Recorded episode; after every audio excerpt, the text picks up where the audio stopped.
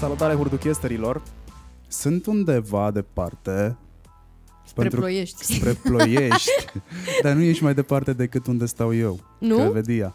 Mm, Chiar nu știu unde e. Crevedia e în partea cealaltă. Ah, ok. Suntem departe de București. Suntem puțin departe de București. Dar am văzut că majoritatea se duc ca mine către exterior. Da, ai Sunt- nevoie de asta. Ai nevoie. Mai ales când ai viața, să zicem, haosată și ai foarte multă activitate în interiorul orașului. Ai nevoie să stai undeva retras.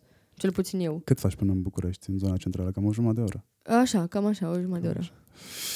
Ați recunoscut vocea? Dacă nu vă zic eu cine este, este Bianca Adam. Eu te știu drept tequila. Te mai știe cineva drept tequila? Da, sincer, nu, nu s-a dus. Indiferent că mai, uh, mai pronunț eu numele ăsta mai rar sau că nu îl mai scriu nicăieri sau că nu mai apare ca username pe undeva, oamenii știu tiparul. Sunt și rămân tequila.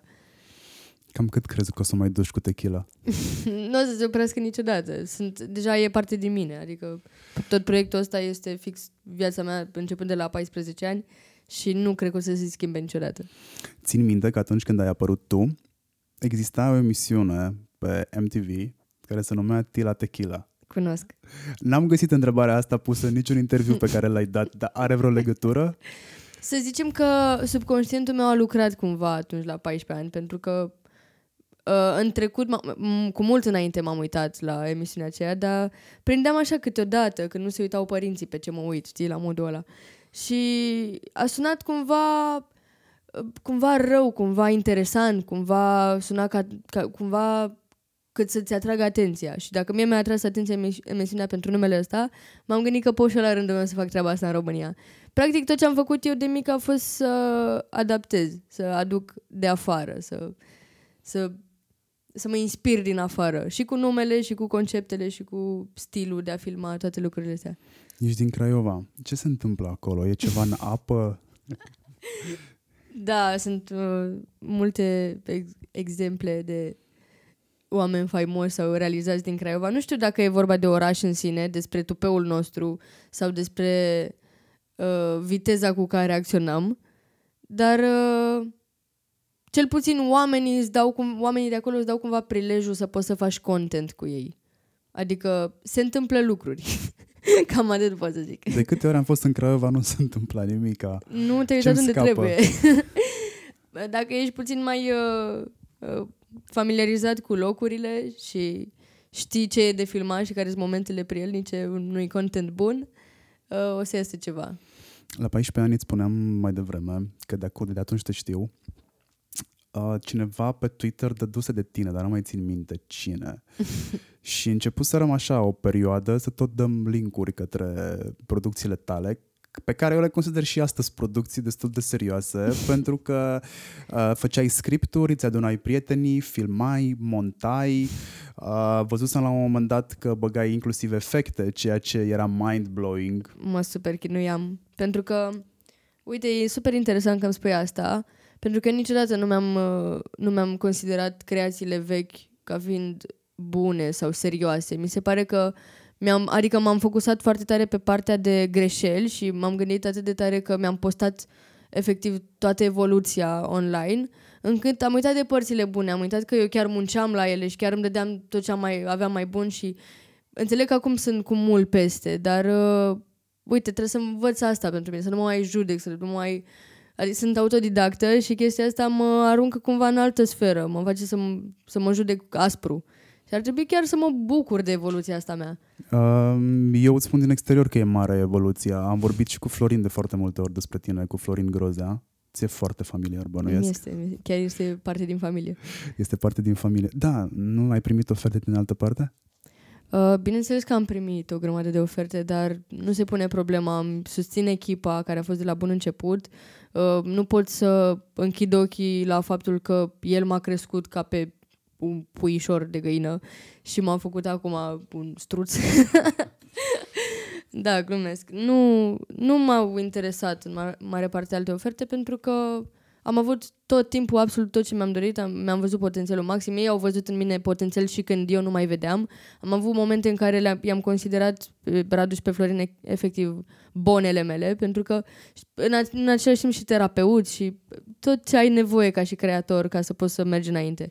Nu pot nici că... măcar să mă gândesc vreodată să renunț la ei. Crezi că l-a ajutat pe Florin foarte mult uh, experiența pe care o are din Haikyuu? Bineînțeles, de foarte multe ori mi-a dat, uh, mi-a, mi s-a, mi-a dat exemple cu întâmplările de, uh, de viața ale lui. Dar uh, aici e alt, alt lucru, e alt concept. E, e vorba de creator de conținut, adică trebuie să ne chinuim puțin mai mult să ne afirmăm, pe când prin muzică e puțin mai ușor. Dar da, cred că l-a ajutat. Pe vremea aia, când Haikyuu rupea boxele noastre vara, nu exista conceptul de uh, conținut, nu exista conceptul de producător de conținut. Aia era maximum pe care puteai să-l ajungi, să ajungi la Atomic TV. Da, total. Nu știu dacă tu ai prins Atomic prins. TV. Ai prins Am Atomic prins, TV? da. Wow. În șapte ani ce ai învățat? Ai zis că te judeci foarte aspru. Chiar opt. Opt? Da, ai dreptate. Opt. Um, am învățat să-mi uh, pun creația pe primul loc. Am învățat că, indiferent dacă oamenii cu care de-a lungul timpului am pierdut foarte multe persoane pe care le consideram echipa mea sau pe, în care îmi puneam bazele, am învățat că, ca și creator de conținut sau cred că în general ca antreprenor, trebuie să-ți uh, pui pe primul loc scopul, pasiunea și să-l faci să funcționeze indiferent de împrejurări, indiferent de beți în roate, indiferent de oamenii care nu, nu se implică pe cât te aștepți tu. Adică, pe primul loc, pentru mine, în momentul de față, este pasiunea mea. Și eu o să fac să-mi duc la bun sfârșit un proiect, indiferent cine se implică cât de puțin, indiferent de împrejurări. Și ce n-ai învățat până acum? Ce n-am învățat este să... am învățat să fiu consecventă, dar nu am învățat să fiu punctuală. Asta. Mi este imposibil să fiu punctuală pentru că consider că în momentul ăla aș deveni un robot. Oricât de mult le-aș promite oamenilor că postez în fiecare joi și lunea bonus câteodată, uh, tot nu o să pot să fac asta. Tot o să-mi vină o idee mai bună vineri și o să o termin luni. Și o să o postez marți. Uh, tot, tot o să se întâmple ceva, o să-mi vină să plec random undeva. Deci toată chestia asta e un fel de reality show și eu fiind singura mea echipă reală care se implică 100%, nu o să pot să, să mă țin de cuvânt. Ești prima persoană care mm, are ca platformă principală de exprimare YouTube și care nu îmi spune că respectă un orar foarte clar de postare. Până la urmă, algoritmul YouTube asta favorizează, mai mult decât autenticitate sau orice altceva. How come? Um, cre- am început să mă focusez mult mai tare pe uh, motivul pen- pentru care se uită oamenii la mine. Adică mai presus de faptul că nu am un timp, un program strict de postare, maxim ce pot, ce pot să uh, spun și să consider că am este uh, consecvența asta, că postez săptămânal. Ok, e un episod pe săptămână. Dar uh, cred că mai important în momentul de față la algoritmul din 2020 este să ai un subiect interesant, să, să ai un motiv pentru care să te uiți la mine, să nu mint. Uite, o chestie super importantă, să nu mint în episoadele mele. Asta înseamnă că alții mint? Da, Că nu ai vreau să... accentuat, ai subliniat, ai dat cu bold.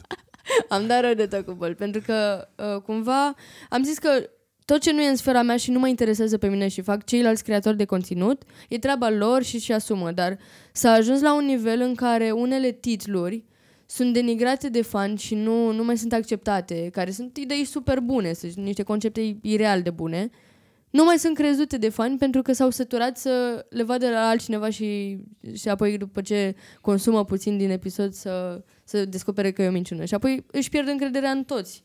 Aici vorbim de clickbait-uri, da? Da, cumva și, și mai exagerat, nu numai. Să zicem că se întâmplă niște lucruri care, se, care uh, sunt menționate în titlu. Dar s- sunt minciuni. sunt foarte multe minciuni. Adică foarte multă regie, Foarte, foarte, foarte multă regie. inclusiv sincer. Distrack-urile. Uh, Am auzit că sunt uh, regizate în mare parte. alea cred că te aștepți. Cred că, cred că se cunoaște acolo din, la Eu bun. cred că e ca la wrestling. Deși te aștepți, cumva ești dezamăgit sau cumva nu... nu, deși te aștepți, te prinde, știi? Da. Adică să vedem ce mai zis ăla despre ăla, cum îi Da, mai dă un pumn. dacă cum... are un, o replică bună, da. Nici nu, nici nu prea mai sunt de actualitate distrecurile, sincer, nu cred. Sau nu, n-am mai, n-am mai fost eu. Vorbeam cu Shelley Da? Și ajunsesem la concluzia că distrecurile au, au propulsat vloggerii către muzică. Da? Jucându-se cu distrecurile au început să facă muzică. Da, cumva. Deși tu nu ești fan distrecuri. Sunt super împotrivă. Hai să le explicăm oamenilor ce înseamnă distrecuri, că Ok. noi suntem mai în vârstă. Uh, distrecurile sunt, practic, au pornit din hip-hop. Uh, sunt uh, niște piese uh, făcute între rapperi, acum foarte mult timp, unde se atacă în versuri, adică dau replici, uh, totul e pe negativ. Um, altfel spus, amintiți-vă 8 Miles, um, filmul lui Eminem, Ok. de pe vremea mea. Da, da. Așa, exact. care începe cu o scenă de genul ăsta, sau mă rog, începe, evoluează, evoluează cu o scenă de genul Practic, ăsta. un battle în rime, doar că exact, sunt două un piese battle diferite. în, exact. Da. Uh, ai avut succes și cu cântatul. Uh, Ai E- consacrat niște expresii. este zona asta cu muzica este doar un uh, checkpoint al meu, să zicem. E ceva ce am vrut să bifez, că am făcut sau că fac. E o, t- încă un mod de exprimare, nu mai mult, pentru că nu o să mă duc niciodată în studii în sensul ăsta, să, să fac o treabă reală, cum uh, fac alți oameni din, domen- din uh, industria muzicală. Dar am vrut să, exact asta, să bifez și treaba asta, să ofer uh, abonaților mei și contentul ăsta pentru că mi l-au cerut. Și mai presus de atât, îmi foarte place să scriu versuri. Îmi foarte, foarte place să scriu versuri. Sincer, toate versurile din piesele mele sunt făcute de mine. Și la un moment dat am așa un, un moment de sclipire în care mi se pare că ar merge pe un beat treaba asta și aș putea să trag treaba asta. Like that. Deci, ești scenarist, ești uh, omul de la producție care montează, ești regizor de platou, ești luminist, Oh, da. așa, Mi-a luat mult până să, să ești fiu luminist. sunetist, că Da, ești atentă și la asta, foarte atent. uh, compozitor. Am numărat șase până acum. Ce mai știi să faci? Uh, tot pe partea de creație? Da. Pe partea de creație. Uh, nu dau Oricum seama. șase sunt multe, pentru Sunt că multe. s- sunt un platou întreg. Șase specializări enume- enumerate de mine înseamnă un platou întreg. Ești și copywriter, pe de altă parte ai ajuns, da, o dai și în uh, advertising, Da. pentru că ce faci tu în momentul în care publici clipurile se numește copy, reușești să sumarizezi în titlu ceea ce se întâmplă în clip, Doamne, nici nu știam că știu să fac atâtea. vezi? Ce bine că ne-am întâlnit astăzi. Ce bine! Chiar, sincer, eu nu o gândesc niciodată atât de mult. Și cred că contribui și cu idei la mm, campaniile sau scenariile de campanii pe care În mare ți le parte propun. eu vin cu ele. E, ai văzut? Ești un copywriter. și probabil poate și, ai putea fi și om de creație slash, nu neapărat director de creație într-o agenție, dar pe acolo. Pe acolo, da. Uh, le-ai făcut din bun simț, că ți s-au părut normale sau mm, pentru că ești self-made și mm, învățată singură să descoperi lucrurile astea, te-ai documentat, ai încercat. Vorbim de acestea toate? Exact. Uh, cred că m, nevoia m-a pus în situația în care să fac asta, pentru că uh, sufletul meu îmi spunea creează, creează, fă treaba asta, așa o să fii fericită, trebuie să faci lucrurile astea. Și apoi eu am întrebat, păi și cum fac asta? Și am început să lucrez, pentru că eram în uh, norocul meu, este că m-am apucat la o vârstă fragedă, în momentul în care m-am mutat uh, cu școala, cu casa, mediul nou, fără prieteni, eram puțin izolată. Și izolarea asta mi-a făcut foarte bine, adică m-a pus în situația în care a trebuit să mă descoper pe mine atât de tare încât să, să pot să ajung să-mi exercit uh, pasiunea.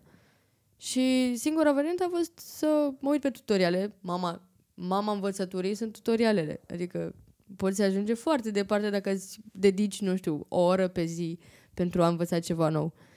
Și de-a lungul timpului, nevoia de a mă perfecționa asta m-a, m-a obligat cumva să învăț toate domeniile. Mm, Ești perfecționistă?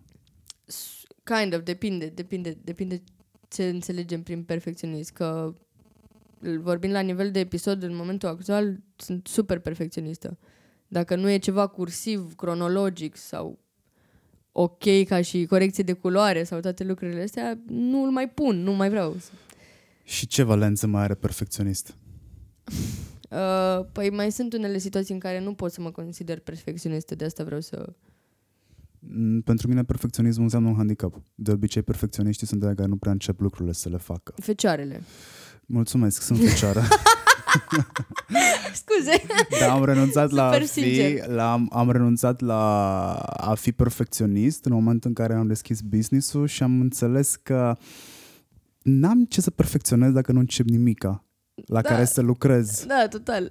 și am zis, ok, perfecționismul ăsta înțeles neauș pe stradă e un handicap, nu e un atu și n-ar trebui să defileze nimeni cu steagulețul. Da, "Ah, Salut, da. eu sunt perfecționist. Da, nu te ai ajută la dreptate. nimic. Hai de tare. De cele mai multe ori stai pe margine și zici aș face, dar n-am asta, asta, asta și asta. Da, Um, da iar la... la, te, îți pune frână. exact, uite-te în jur câți oameni ar vrea să facă lucruri. Dar nu o să iasă perfect și tocmai de asta nu se apucă. Exact, exact. Mama ta apare în foarte multe clipuri, cel puțin în ultimii trei ani. Deja cum se m-ai împacă foarte convinsă? bine. Se Cum? împacă foarte bine cu camera. La început nu exista loc de așa ceva. Adică a zis că mă ajută pentru un cadru dacă mă vedea supărată că nu mai vine un prieten la filmări sau era o situație limită unde trebuia să, să postez. Uh, dar acum, în ultimul timp, a văzut valul ăsta de love pentru ea de la internauți și pur și simplu îi place. Abia așteaptă să filmăm un episod și eu n-am cum să mă lupt cu așa ceva. Tu Vine vrei cu episod? idei? Eu am, poftim? Îți vine cu idei? Bineînțeles, o grămadă. Dacă facem acum brainstorming în familie, piese nebune, am grup de WhatsApp cu familia în care le arăt ce urmează să postez înainte, ei văd primii. E intens ce se întâmplă. 2020 e cel mai tare an. Ok, hai să ne întoarcem înapoi, în- la 14 ani. Da. Te-ai apucat să publici un clip cu 50 de lucruri despre tine? Da. Cui îi păsa? Mie! 50 de Uite, cu lucruri asta despre trebuie să începi. tine. Trebuie să te consideri undeva la un nivel, să-ți dai tu singur importanța asta mare, cel, cel puțin un nivel mare din, de, de adaos, din care oamenii să scadă. Că dacă tu te consideri deja jos, oamenii o să te vadă și mai jos.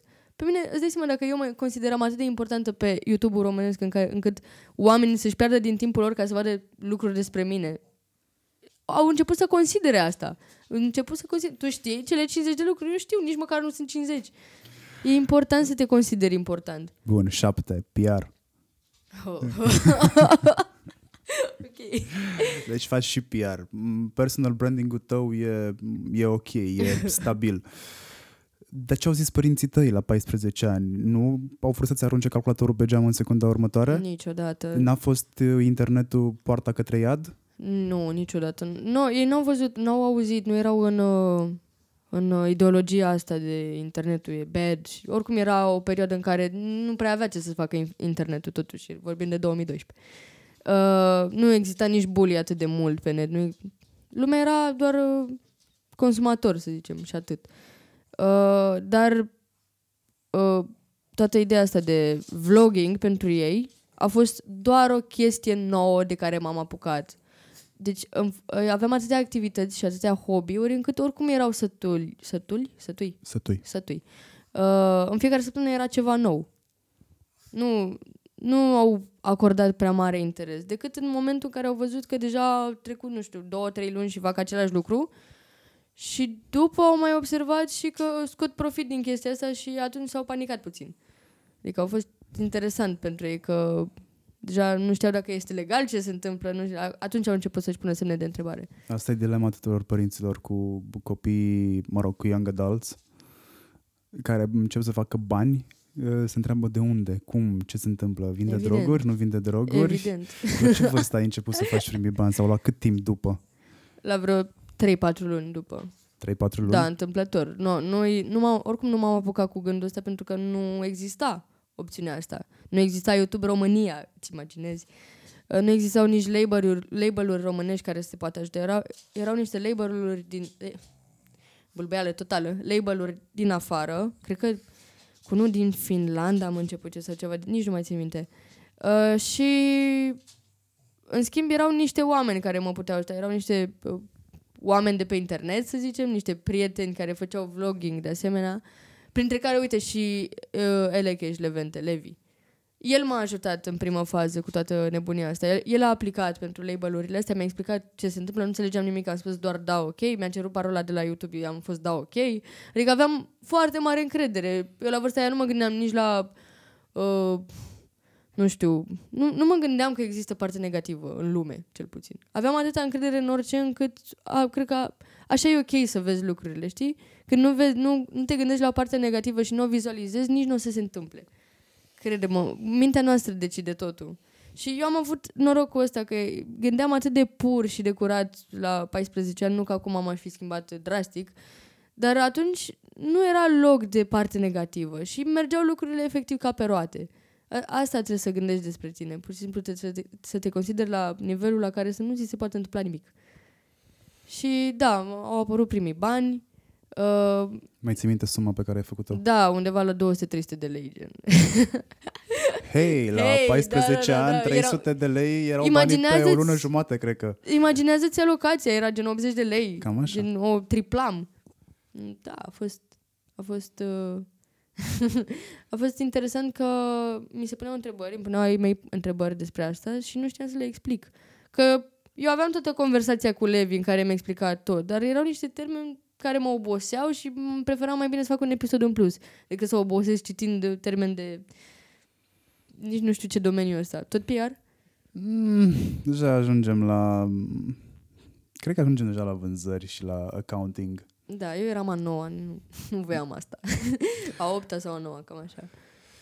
Cât de mult s-au schimbat lucrurile în peisaj în șapte ani? Următorii vloggeri cunoscuți au apărut după tine la vreo, cred că 4-5 ani, dacă bine am calculat eu. Da.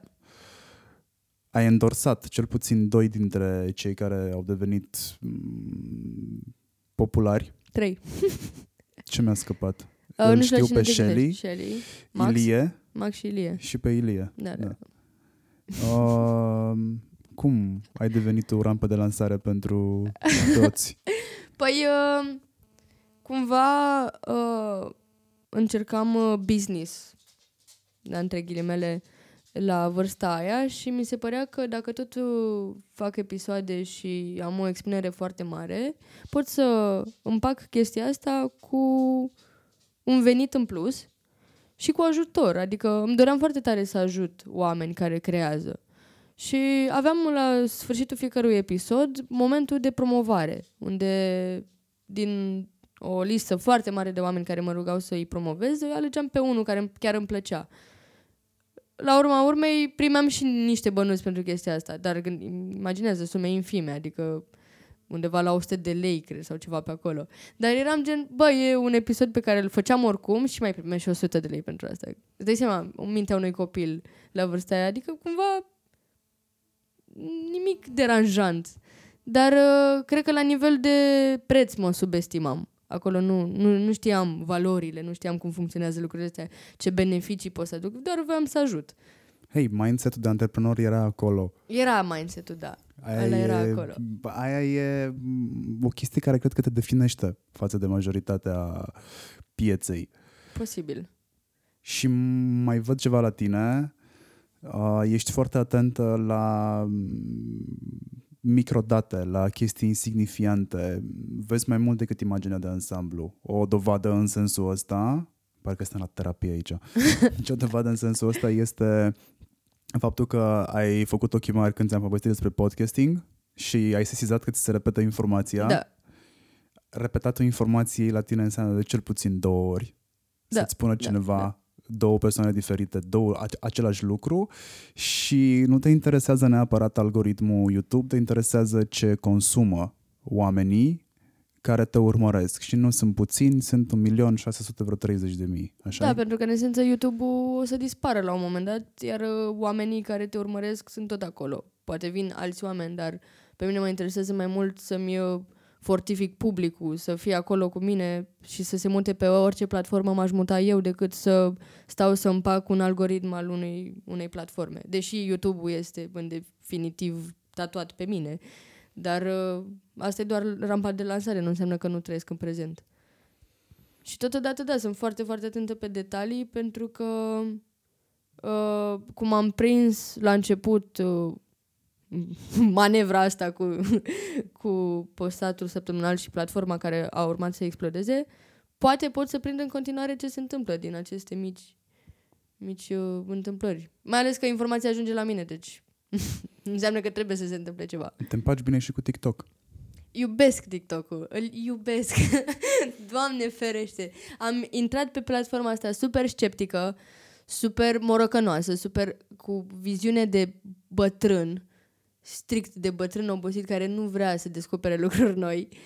Și am stat puțin să o analizez în ideea, fix în ideea aia de a produce. Ceea ce n-a funcționat, evident, încă o dovadă vie că nu funcționează. Adică am intrat uh, pe TikTok gândindu-mă cum se poate vinde pe viitor treaba asta sau gândindu-mă că trebuie să fiu mare și aici. Și bineînțeles că nu a funcționat, adică nu, a, nu, mi, nu mi-a ajuns informația suficient de amplu încât să pot să creez ceva ce să prindă. Prindea doar la oamenii care mă știau deja, știi? Dar nu însemna că am bubuit pe TikTok. Pentru că atât, atâta timp cât faci lucrurile doar ca, ca pentru profit sau pentru că trebuie, nu, nu se îmbină cu pasiunea și nu o să iasă nimic. Nu, nu o să se întâmple niciodată nimic, asta pot să o garantez. În momentul în care am stat mai mult și am studiat, am stat noaptea și m-am uitat, adică îmi pierdeam din timpul meu liber, înseamnă că chiar îmi plăcea, și a început să mă prindă valul ăsta și am început să fac uh, uh, trenduri care chiar să îmi placă, nu doar că trebuia, am bubuit, am nebunit lumea. Am auzit uh, discuții de, chiar de la vlogger mari că sunt preferata lor de pe TikTok. Asta mi-a umplut inima atât de tare cât mi-am, mi-am dat seama de diferențe când faci lucrurile pentru că trebuie și când îmbin treaba asta cu trebuie plus pasiune. Și cum te descurci? Ce număr ai pe TikTok? Am în momentul de față uh, 4,3 milioane de aprecieri, dar uh, ideea este că asta e un număr vag pentru că le adună pe toate, adică pe cât content postezi. Dar eu am 4,3 milioane de aprecieri pe destul de puțin content, adică fiecare în parte a bubuit destul de tare și 329.000 de urmăritori în destul, destul de scurt timp. Ai făcut campanie pentru TikTok? Niciodată până acum. Ai idei? Da. Ai înțeles cum poți să-l folosești? Da. Am, uh, am făcut ceva, am salvat în schițe, care ulterior nu s-a aprobat pentru că și-au dorit altceva pe altă platformă, un anume brand, dar uh, m-am prins cum funcționează și cum ar și prinde la oameni super tare. Fanbase-ul tău e mai stabil, mai bine sedimentat, mai loial decât mm, ce vedem noi în piață în momentul ăsta? Um, Uh, nu știu, uh, cred că este... Aici te întreb din perspectiva mm, antreprenorului, omului de agenție care, nu știu, vrea să te vândă mai departe clientului. Da. Uh, fanbase-ul meu cunoaște fiecare detaliu despre mine, adică i-am, între ghilimele, educat atât de tare încât să nu să, să, să știe când uh, nu sunt sinceră cu ceva, când promovez un brand care nu mă reprezintă, adică îmi sunt loial la nivelul la care mă cred pe cuvânt, cu tot ce zic. Dar acum nu știu cât de loial sunt. Cred că ține la nivel de uh, pe viitor cât o să mă urmărească tot pe mine sau lucruri de genul. Uh, știu doar că ține de vârstă aici. Oamenii care sunt, nu știu, trecuți de 18 ani, să zicem, majori sunt, uh, sunt puțin mai acolo pentru că se regăsesc tare. Ei nu se uită doar la content. Se regăsesc în mine. Uh, să zicem că îi inspir cu ceva. Iar uh, copiii, în general, se uită pentru divertisment. Majoritatea se uită pentru divertisment, că dacă te uiți în top consum, e divertisment. Da, total. Spuneai la un moment dat că televiziunea e altceva și e extrem de dificilă, mult mai dificil decât pare. este... Ai încercat? Da, mă, eu practic uh, ca și debut al meu, să zicem, în, uh, în lumea asta, uh, adică în momentul în care am considerat că, eu așa consideram atunci, că e apogeul carierei mele, că e cel mai înalt nivel, a fost când am semnat contractul cu ZTV, unde mi-am mutat pastile, se numeau. Pasti... Ah, da, ai dreptate. Am uitat de da. momentul ăla. Mi-am mutat uh, episoadele mele de pe YouTube pe ZUTV și prima dată practic le difuzam acolo, era practic premiera.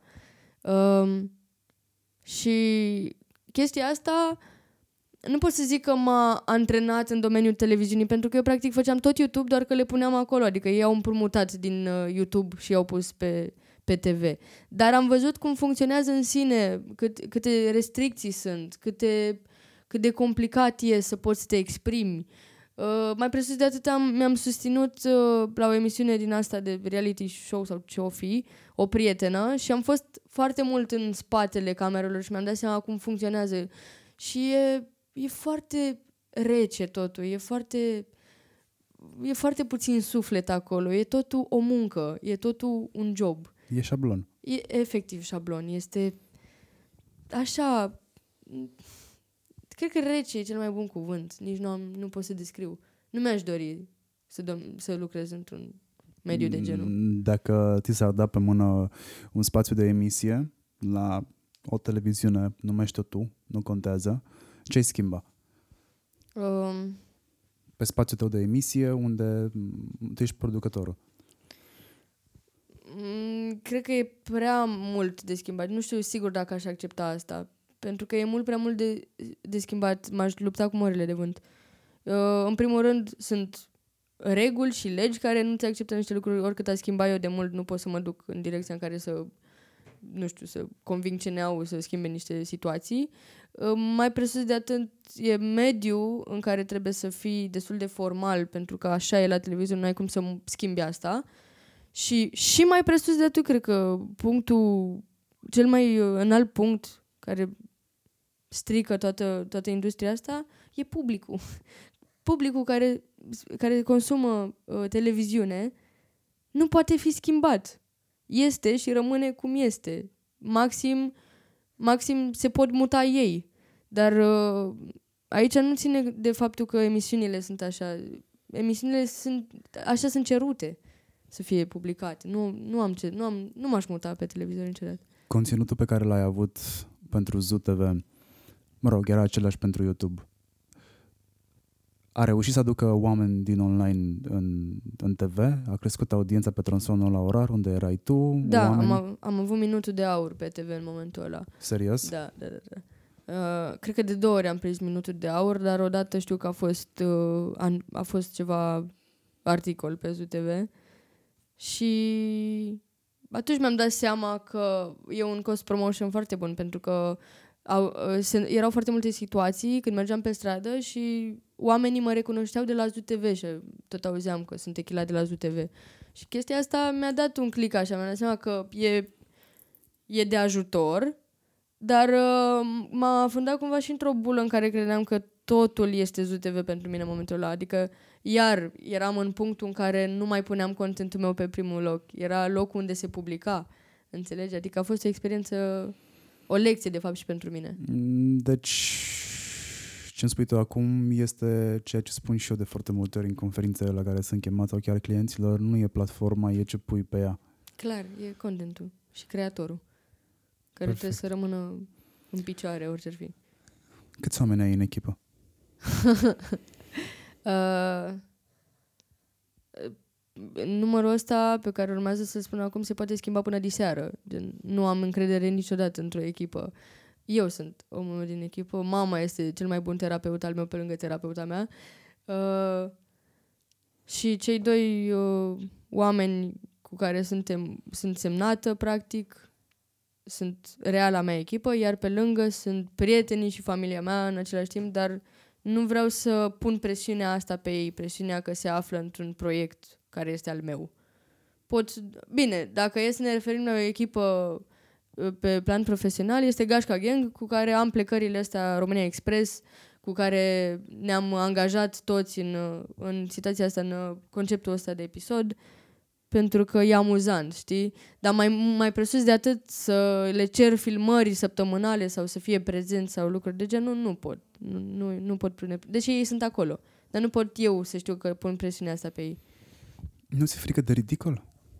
Doamne ferește, ridicolul este cel mai bun prieten al meu. Dacă nu aș fi eu ridicolă, ridicolă în atâtea situații, ce aș mai face? Cu asta mă diferențiez față de oameni. Eu sunt definiția ridicolului.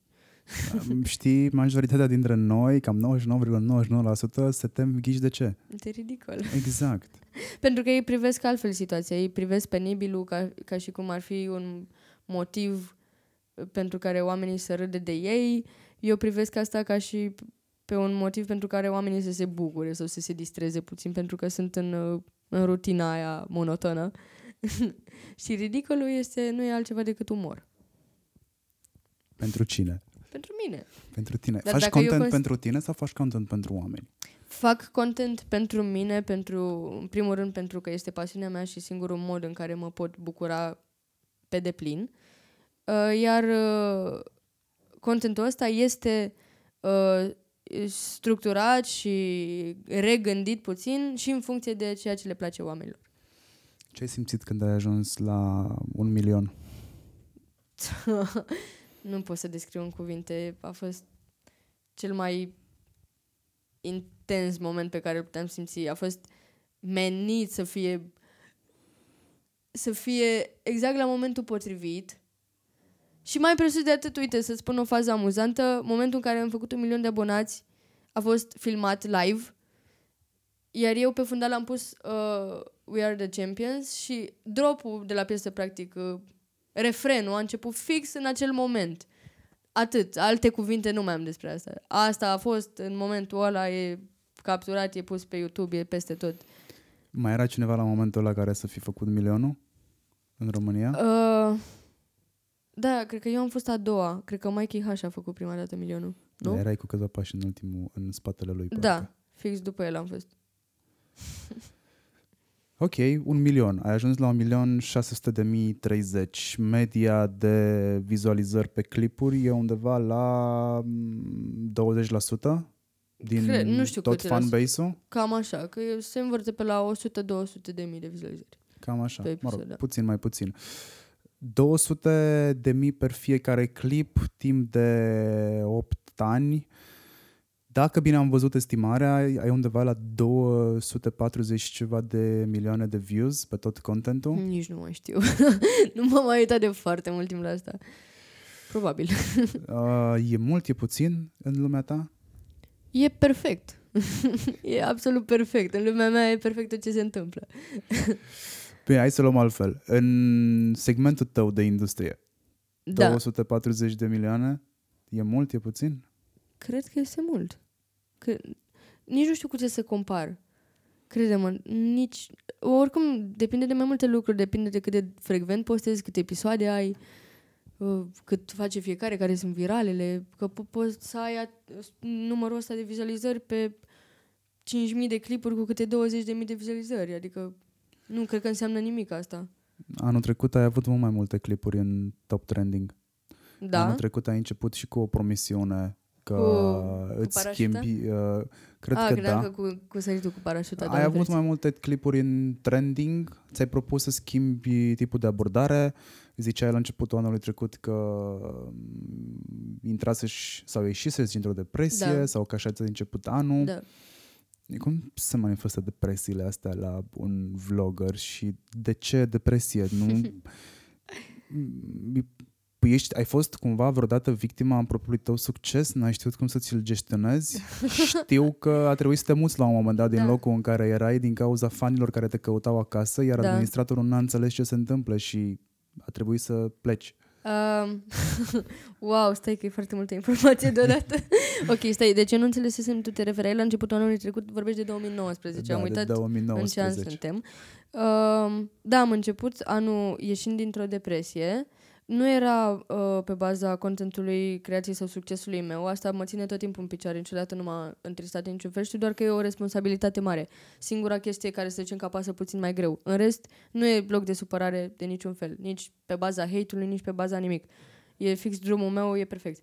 Uh, eu eram, am, ieșit, am intrat într-o depresie, de fapt, pentru că am avut o perioadă în viața mea în care Uh, nu am făcut cele mai bune alegeri, să zicem, sau nu știu, erau, adică toată, toată starea asta a fost pe o, o problemă, pe niște probleme mult mai personale, adică țineau fix de uh, tranziția mea ca persoană, pentru că nu eram, să zicem, destul de dezvoltată nici spiritual, nici uh, rămânem la spiritual, cât să înțeleg niște lucruri, niște aspecte ale vieții, niște uh, conflicte sau lucruri de genul. Acum sunt la, de atunci am început să am început și eu o serie de terapie care m-a învățat, m-a pregătit pentru viață mult mai bine și am ieșit și am, doar am folosit treaba asta cu depresia ca pentru că eu nu vreau să public lucrurile astea de obicei, că se tot speculează că oamenii de pe Instagram mint că sunt fericiți tot timpul, dar de fapt nu e vorba că mințim că suntem fericiți tot timpul. Doar asta publicăm. Că mi se pare mult mai benefic pentru oameni să vadă o parte bună. Dacă tu o percepi ca invidie, asta e problema ta. Adică noi postăm fericire ca să te facem și pe tine fericit, să vezi că se poate și că sunt aspecte foarte frumoase ale vieții. Dar eu, partea, momentul în care am uh, publicat partea cu depresia mea, a fost doar ca să se înțeleagă de ce poate unii simt din episoadele mele că nu am același vibe. Deși nu s-a simțit pe total din ce am înțeles. Dar uh, fix ca un fel de scuză, să zicem, pentru perioada aia. Și da, a trebuit să mă mut, uh, tot uh, de două ori a trebuit să mă mut uh, pentru dator- datorită creației. Datorită. Am, am reținut. uh, odată pentru că m-a afectat foarte tare și a afectat pe toți vecinii mei uh, reacția fanilor care știau unde stau și nu puteam să controlez asta pentru că e ca și cum te-ai certat cu cineva care te apreciază. Nu aveam de ales. Iar a doua oară pentru că eram, uh, eram în aceeași bulă în care repetam niște lucruri și un, repetam o rutină și mi se părea că nu mai evoluez cu nimic. Ajunsesem să uh, să consum absolut tot ce se putea scoate din casa în care stăteam. Adică să, să creez cu fiecare punct al fiecărui perete și să nu mai am efectiv motiv sau sursă de inspirație în casa aia. Și am simțit că trebuie să mă adun eu cu mine, că energia, energia mea era împărțită într-un foarte mare grup de, de prieteni. Era și o perioadă a vieții mele cu foarte multe petreceri unde nu mai știam ce înseamnă noapte sau zi, uh, muncă sau uh, distracție și somn sau uh, relaxare. Sau... Ai înțeles tu. Tot. și a fost, a fost momentul prielnic în care am realizat că, deși mi-e greu, trebuie pentru creația mea să schimb atmosfera să mă mut singură, să fie totul mult mai clean, să îmi fac puțin ordine în gânduri, ce se aude pe fundal este Mojo care sfore. Mă gândeam să zic și eu asta. Da, da, da, este, în toate episoadele mele oamenii știu deja sfore. N-am ce să-i fac.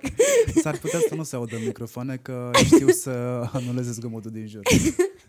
Sper. Da, și asta cu 2019. Am promis multe lucruri pentru că odată cu mutarea asta și cu odată cu evoluția mea, uh, și pe plan mental, uh, am considerat că sunt în stare deja să ofer oamenilor o evoluție și la un nivel de creație. Cameră nouă, mod, uh, uh, informații noi, uh, am, gen, am studiat mult mai bine montajul, corecții de culoare, echipă implicată, toate lucrurile astea. Le-am promis, știu. Le-am promis, le-am, le-am structurat pe toate, le-am promis și acum trebuie să mă țin de promisiune. Ce înseamnă gear nou? Cu ce filmezi acum? Uh, cu un uh, A6000, Sony A6300. Dar mă auzit că ăsta e hit printre, printre Da, voi. e nebunie rău de tot și cu un obiectiv de 10-18 wide nebun. Nu te încurcă faptul că nu se duce 180 uh, ecranul? Foarte tare mă încurcă. Foarte, foarte, și nici foarte nu poți, dezamăgită nici de nu chestia poți, asta. Nici nu poți să-i pui un... Știu, și ce crezi? După ce am cumpărat eu camera asta, la două sau trei zile după a apărut următorul. 6600. Da, care își ridică ecranul. Deci nu vrei să știi. Dar nu cred că merită banii ăia, doar pentru că e, e ușor mai scump decât 6300. Da, este. Doar pentru ecran. Ușor mai scump înseamnă că am vreo 40%, 50% mai scump și doar pentru ecranul ăla nu mi se pare Eu m-am viabil. descurcat tot anul cu ecranul care nu se rabatează. Am încredere în cum pun uh, cadrul prima dată, fac proba uh, de înțe- Am vreo 5 probe înainte de orice episod. Trecem prin toate probele, îmi stau în toate pozițiile, e super ok. Ți-ai luat lumini? Uh, Da, Am văzut că filmezi pe Chroma. da.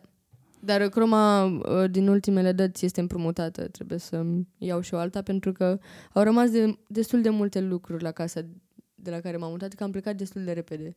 Ia- Am mers așa ca berbecul înainte. Berbecul mergea înainte. Orice ar merge înainte, așa am mers. Da, Efectiv. fazanii nu știu Am- să meargă cu spatele, aia știu sigur. Serios? Da. Adică poți să prinzi un fazan dacă îi pui un borcan și niște semințe în borcan, va intra și nu va mai ști să mai iasă. Sigur nu vreau să prind un fazan. nu cred că am ocazia să zice. De asta spun că știu sigur că fazanii nu... Well, Ce ți-a scăpat ție în anii ăștia? ce mi-a scăpat? Um, Ceva ce regreți? Ai, Ni- ai, nu ai vreun pot. regret? nu pot să regret nimic. Nu pot. Orice, Eșec? Prin orice am trecut m-am învățat ceva important. Nu am cum să regret ceva. Poate regret uh, că nu am învățat niște lucruri mai devreme, dar nu aveam cum, dar dacă ar fi să fie un regret. Și regret că în unele situații mi-am aruncat prea multă energie în niște locuri, situații, oameni sau activități uh, care nu meritau energia mea, să zicem. Cam atât. De ce nu ai intrat în conflicte? De ce nu se povestește despre tine ca despre alții? De ce nu ești dată ca exemple în momentul în care aici citez ați stricat o generație? Pentru că eu am fugit toată viața mea de conflicte, pentru că nu sunt în stare să mă cer cu cineva, pentru că știu să mă pun foarte bine în perspectiva celuilalt. Adică dacă cineva o să vină să mă atace în vreun fel, eu o să mă gândesc mai întâi ce frustrare adâncă are de mă atacă pe mine și ce a proiectat pe mine. Văd puțin în ans- ansamblu tot, tot ce face fiecare om în parte și chestia asta cred că i-a ținut pe oameni departe de, de conflictele cu mine, că nu o să ducă nicăieri. Adică nu o să le dăm publicului ceea ce cere dacă s-ar certa cineva cu mine. Pentru că eu o să fac pace instant, cel mai probabil, sau o să dau un argument atât de bun încât nu o să, nu o să mai continue. De ce nu porți branduri hip la modă? De ce nu le folosești? Că mă uit la tricoul de pe tine, așa ceva purtam eu la finalul anilor 90. Mă rog, știu că e cool. E cool, dar eu uh, uh, vreau să îmbin cumva brandurile care îmi plac mie în, uh, în moda actuală și sunt cumva un trendsetter la nivelul ăsta. Eu mă consider super tare un trendsetter uh, pentru că, exact cum zici și tu, port niște lucruri mai puțin uzuale, mai puțin obișnuite, mai ales pentru tipe, să zicem. Și îmi țin, uh, îmi, îmi țin uh, eticheta asta. Doar soția mea mai poartă haine foarte largi. În rest, mă rog, tu ești second după. În rest nu mai știu pe nimeni care să poarte haine foarte... Nici măcar eu nu port haine foarte largi. Dar uite, Billie Eilish poartă. Și Da, aici am e, văzut. e sincer doar diferența de uh, societate și de cum e educată. Pentru că dacă o să te uiți pe, puțin pe TikTok, foarte multe comentarii de pe TikTok-urile mele sunt de ce port haine atât de largi, dar dacă intri puțin pe profilul uh, copiilor care comentează treaba asta, menționez copii, uh, o să vezi că toți au dat like la cel puțin un TikTok sau ceva cu Billie Eilish. Adică asta e o ipocrizie monumentală. nu poți. Nu Cred poți că aici scot, uh, o scot pe Billy din haine. Da, ea este Billy și atât. Da. Da? Și lasă la o parte Eilish. da. Și dau like. Mie mi-e frică de ipocrizie. Mi-e frică să nu fiu ipocrit. Care e cea mai mare frică ta? Frică. Doamne, ferește. Mă confrunt și eu, să zicem, deși uh, îmi place cum sună că, n- să zic că n-am nicio frică și cum proclamă toată lumea că n-are, noi în adâncul nostru toți avem niște mici frici uh, pe care încerc tot mai mult să mi le stăpânesc și să las uh, lucrurile să curgă cum sunt, uh, așa cum sunt. Și cred că la nivel de ce pot controla eu, o frică ar fi să nu să nu intru în, în uh, partea aia neagră mea în care judec tot ce e în jurul meu. Pentru că știu că în momentul ăla e tot judecata mea proprie, despre pro- propria persoană. Cam atât, adică la nivel de judecată. De ce te-ai apucat să faci terapie? Nici nu mai așteptat. De ce nu ai încercat să îți faci uh, self-therapy? Um, a apărut uh, la un moment dat uh, uh, Radu Constantin uh, în viața mea, întâmplător, într-un moment în care eram super down. Adică e un moment în viață, să zicem, prin în momentul ăla de tranziție spre fericire, spre împlinire, spre, tot, spre a vedea lucrurile colorat din nou, în care ești puțin jos, știi? Asta, asta e tranziția, asta e procesul, adică ai un moment care te va ajuta să te ridici. Și eu eram în momentul ăla când Radu Constantin a apărut și mi-a spus, am fost acolo, știu exact prin ce treci, văd prin pălăria ta și știu ce ai nevoie. Și m-a trimis la, la tipa asta cu care fac eu terapie. Tipă, impropriu spus. Este o minunată doamnă. uh, și am zis că dacă mi s-a dat pe tavă treaba asta, trebuie să fac asta. Am încercat în primă fază, m-a schimbat radical. Și am lăsat lucrurile să vină de la sine, practic. Deci dacă mi s-a oferit... Cu ce te-a, cu ce te-a schimbat mersul la terapie și de ce l-ai recomanda, dacă l-ai recomanda? Îl recom- recomand cu toată inima, pentru că uh, asta e terapie spirituală, e mai presus decât orice terapie. Uh, lucrează pe subconștient, adică noi, nu, noi credem și considerăm că acțiunile noastre din viața de zi cu zi se, baze, se bazează pe uh, conceptul nostru, pe, pe conștiința noastră, pe conștient, când de fapt noi acționăm în funcție de subconștientul nostru. Adică noi avem anumite programări, pro, program, programele mici, care sunt setate deja de când am fost mici sau din alte vieți, să fie cumva. Și noi acționăm în funcție de lucrurile astea. Chestiile astea pot fi reglate încât să facem să ne fie bine. Și a început prin terapia asta să lucreze în subconștientul meu. E un, un soi de hipnoză, să zicem, dar nu este terapie prin hipnoză, nu are legătură. Dar e, e ca și cum ai băga un antivirus. Și te ajută foarte tare să vezi lucrurile așa. E datoria voastră a influencerilor, vloggerilor, cei care sunteți vizibili să educați? Sunt... E o întrebare pe care generația mea o pune Știu. cu abnegație. Am uh, zâmbit pentru că știu întrebarea foarte bine și știu știu și toate răspunsurile posibile la întrebarea asta. Toată lumea o să zică că nu e de datoria noastră pentru că noi doar facem conținut, se uită cine vrea, e treaba părinților, dar în esență, bineînțeles că trebuie să aducem un plus societății, bineînțeles că trebuie să, să noi suntem o sămânță în creierul, creierul noi, unor copii, în subconștientul lor, că fix vorbeam despre chestia asta, Uh, rămân niște lucruri pe care noi le implementăm fără să ne dăm seama. Este o responsabilitate foarte mare. Nu spun acum că trebuie să ne cenzurăm pe internet sau nu spun că e la nivel de să nu fac eu acum prostii pe internet, nu știu ce provocări am făcut când eram mică sau... Asta nu e rău adus societății.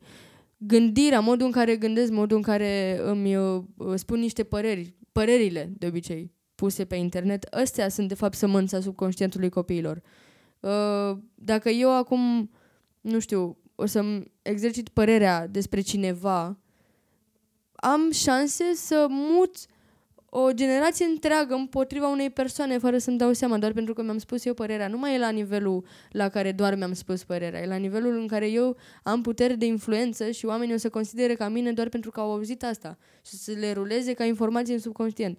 Deci e o responsabilitate foarte mare și consider că noi ne-am angajat în chestia asta, ne-am, ne-am angajat să educăm societatea viitoare și poate și societatea de acum și orice răspuns de genul uh, nu e treaba mea, e treaba părinților, nu sunt de acord cu el. Cu toate astea, generația mea a crescut cu Biugi Mafia, a crescut cu um, Roxana mi-a furat banana de la Valahia. Da. Uh, a început să uh, pimp mai raidurile pe MTV, începuse și MTV Cribs, adică cam tot ce se întâmplă în momentul ăsta în spațiu media, că yeah. pentru mine YouTube, probabil că și pentru că vin cumva din școala veche, sunt puțin mai old school, tot media este și intră la capitolul media, tot n-am ieșit toți proști. Da. Și tot n-am fost educați de emisiunile alea pe Dar... care părinții noștri le considerau precare. Total, doar că uh, ce exemple mi-ai dat tu, Roxana Banana și, nu știu, la nivel de piese și tot așa de creație muzicală, Uh, nu la asta mă refer. Și, și ce se întâmplă la nivel de creație muzicală în prezent nu este menit să educe publicul. Mă refer doar la oamenii care vorbesc în fața camerei sau, uite, la podcasturi sau la chestii de genul, aici cred că e informație care rulează în, în uh, background. Adică mă gândesc doar că noi ca și creatori de conținut trebuie să avem grijă la uh, lucruri care setează caracterul unui om, adică nu trebuie să fie prezent în, cel puțin în episoadele mele, să vorbim de mine, misoginism, sexism, homofobie, toate lucrurile astea rulează în, în background, înțelegi? Adică cred că trendurile sunt mai importante în momentul de, de față. Acum că sunt niște versuri de nu știu ce fel sau că nu, nu sunt conform uh, formalității părinților sau lucruri de genul, nu, nu asta strică generația. E vreun episod sau e vreo idee pe care ai diseminat-o în trecut și mm, ai radio acum de pe fața pământului pentru că nu mai rezonezi cu ea slash ele? Că... O idee? Da. O, o idee sau un episod în care ai zis sau ai făcut ceva? Cu care nu mai sunt acum de acord? Oamenii se schimbă și e ok să se schimbe. Sunt total de acord că există. Mi-aș dori ca din ce în ce mai mulți oameni să își schimbe părerile atâta timp cât aud argumente valide. Da, total. Mm, uh, consider că există, doar că nu cred că mi-amintesc nici episoadele de acum două săptămâni, dar de la început.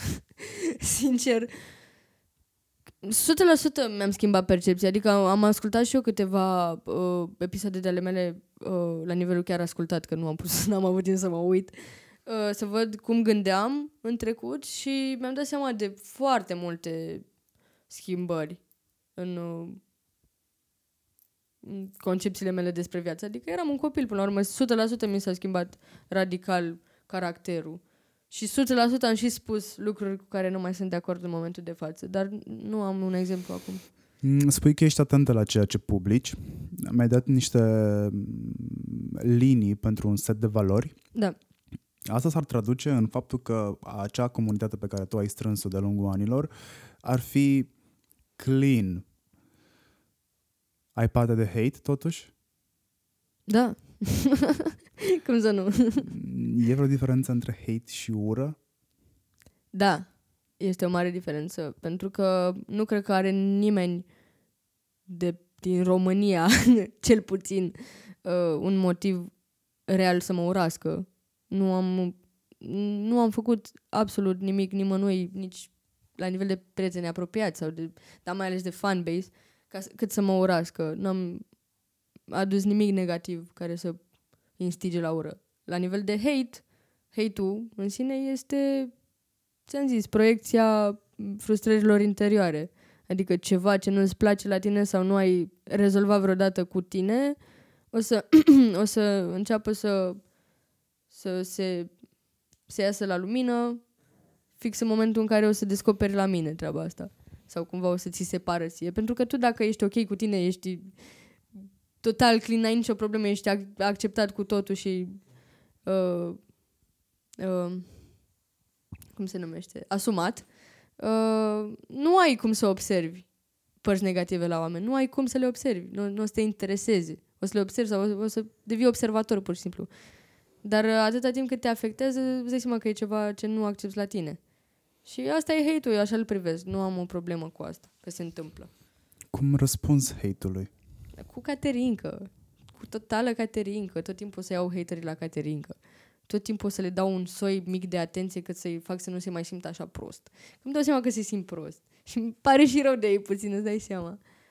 E loc de Caterinca tot timpul. E, următorul tatuaj pe care vreau să mi-l fac este o mandibulă cu cheiță care râde în continuu. e loc de Caterinca tot timpul. Uh, câte tatuaje ai? 14, uh, cred, sau 13, ceva de genul, nu știu. La un moment dat, uh, știu că pe ăsta de pe pom nu mi l-am făcut împreună cu ăsta și se consideră unul, dar eu, ca să fiu mai șmecher, îl consider două. Deci ar trebui să fie vreo 14, din câte mi-amintesc. Sunt foarte stresată, stresată. Mă apasă foarte tare până am termin sleeve pentru că sunt niște locuri goale și pur și simplu le vezi. Da. l-am terminat.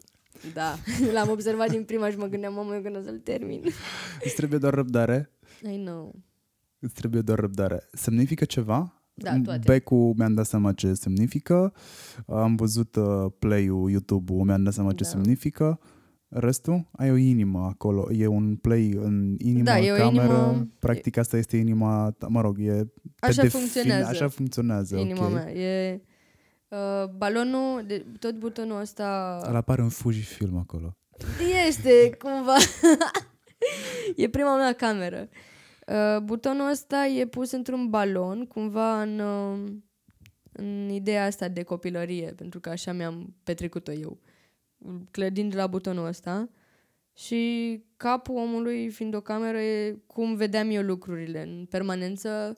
De când m-am apucat de YouTube, mergeam pe stradă, veneam de la școală și aveam super multe momente în care mă uitam la stradă, mă uitam la mașini, mă uitam la oameni și eu mă gândeam cam din ce parte ar fi mișto să vină o macara să-i filmeze sau ce close-up aș putea să dau pe ei. Vedeam totul la nivel de cadru, adică e doar așa îmi funcționa creierul. Și da, m-am gândit să surprind cu tatuajul ăsta mare.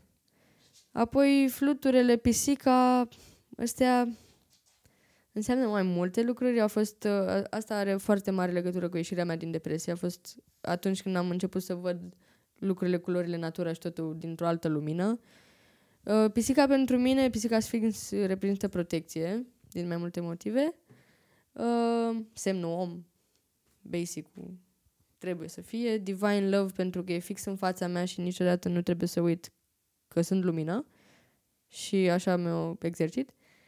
Uh, Soarele și luna sunt în contradictoriu, sunt aici și aici, pentru că sunt două părți ale mele care nu se pupă deloc. adică eu funcționez pe, pe, pe planeta Soarelui, so- pe stea, de fapt, și luna e partea aia mea pe care mi-o țin puțin ascunsă tot timpul și când iese afară e dezastru. Cum ar fi acum în retrograd, sunt foarte implicată în toată partea asta astrologică. Nefertiti e super recent. Este, este revolta pe care o simt eu pentru egalitatea între sexe. Nu sunt o feministă desăvârșită, dar uh, iau partea cea, cea mai bună din, din feminism, adică egalitatea drepturilor, nu fizică, nu de niciun alt fel, adică nu sunt de acord. Și sunt de acord în ideea în care proclam că ești, un, ești feminist, să nu ți, nici să nu ți se cuvină, dacă ești femeie, mai multe lucruri. Pentru că nu e corect. De ce să ți se cuvină și gen ce nu ți se cuvine să nu fii de acord? Înțelegi ce zic? Well, și asta este... Așa am, uh, am surprins eu toată nebunia asta prin, uh, prin Nefertiti, că mi-a, pov- mi-a plăcut povestea ei. Uh, Leo este primul tatuaj ăsta și Zu TV. E aici. Uh, Zef pentru că e partea mea nebună din viața mea pe care nu pot să o neg. Pistolul pentru că este fix des- lucruri despre care vorbeam uh, uh, asta, responsabilitatea asta pe care o am pe YouTube, răbdarea cu care m- exercit uh, părerile și să nu le arunc așa pur și simplu pe internet. Mai am tatuaje. Da, și momentul în care apa atinge, picătura de apă atinge suprafața apei, e mindfulness, practic. Ai făcut ceva research pentru toată povestea asta? Sincer, da. Da. De aia nu termin sleeve așa ușor, pentru că aș putea să îmi pun un camion aici și să termin toată povestea sau un trandafir și să fie un sleeve frumos. Dar uh, îmi place când mă uit la mâna mea să îmi amintească din niște chestii pe care nu trebuie să le uit. Și mă gândesc că dacă am uh, oportunitatea asta să să rămână niște lucruri pe viață pe mine, să fie ceva ce chiar vreau să-mi amintesc pe viață. Dacă de mâine nu mai există meseria de influencer, ce faci? Nici măcar n-am fost vreodată influencer. Bine, nu mai există meseria de vlogger, nu mai există okay. vlogosferă, nu mai există... Nu mai există. Ce faci? A dispărut, uh, A dispărut, în mod da. subit și nu Te-ai mi-am trezit de asta. într-o lume... Nu, te-ai trezit într-o lume în care te Eu culci... știu că a fost. Da, și nu mai este dintr-o dată și ți-ai pierdut obiectul muncii. Ce faci? Păi, uh, structurez toată nebunia asta într-un scenariu și o filmez. Și unde pui? Ah, da, uite, asta e interesant, nu să am unde să mi exercit creativitatea. o să nebunesc. nu, o să găsesc o soluție. Adică în prima fază o să nebunesc, o să încerc să vorbesc cu cineva despre asta, apoi o să încerc să găsesc o soluție. Știi cum e nebunia asta cu problemele? Dacă am auzit o, o, o proverb budist sau ceva de genul, că dacă, dacă te îngrijorezi pentru o problemă, o rezolvi, gen nu ai motiv de îngrijorare dacă există o rezolvare, și dacă nu există o rezolvare, nu te ajută cu nimic să te îngrijorezi. Mm, Basically, ce povestește toată lumea în momentul ăsta la capitolul motivaționale, ieși din zona de confort. Da, sincer, da. Tu ai ieșit din zona de confort mutându-te din zona de confort, literalmente. da. M- Mutarea asta a avut de face cu perioada aia de depresie? Când Uh, ai zis că trebuie să ștergi? Era, uh, per, mutarea era un pas uh, spre a ieși din depresie, dar care mă, uh, m- mă băga mult mai adânc, înțelegi? Adică m- mă ducea la at my worst ca să pot să ies. Am, mi-am cunoscut cele mai mari frici, mi-am uh, înfrânt cele mai mari frici ca să pot să ies de acolo, altfel n-aveam ce să fac. Ce înseamnă conținut premium pentru tine? Pentru că în uh, Year in Review pe care l-ai făcut pentru 2019, povesteai despre faptul că tu și echipa ta considerați ceea ce s-a întâmplat în 2019 conținut premium. Da. Ce înseamnă conținut premium în accepțiunea ta? Um, cred că prim, în primul și în primul rând mă gândesc la nivel de montaj. E prima chestie care mă, nu pot să zic deranjează, dar la care sunt atentă și care m- mă dezamăgește puțin la nivel de creatori de conținut din România. Um, că nu își dau suficient interesul și știu că mulți ar putea să facă mult mai mult. Și eu ca și consumator mi-ar plăcea să văd mai multă implicare, știi? Pentru că îmi, îmi pierd niște timp și vreau să mă uit la ceva unde ți-ai pus umărul la treabă ca să iasă ceva fain. Și nu- acum dacă pui mai multe efecte sau ceva, nu e că mă bucură pe mine că ai pierdut tu mai mult timp. Dar uh, văd niște situații unde puteai să faci mai bine și știu că eu aș fi râs mai tare sau era o situație care m-aș, m-ar fi bucurat cumva mai tare dacă pur și simplu o făceai.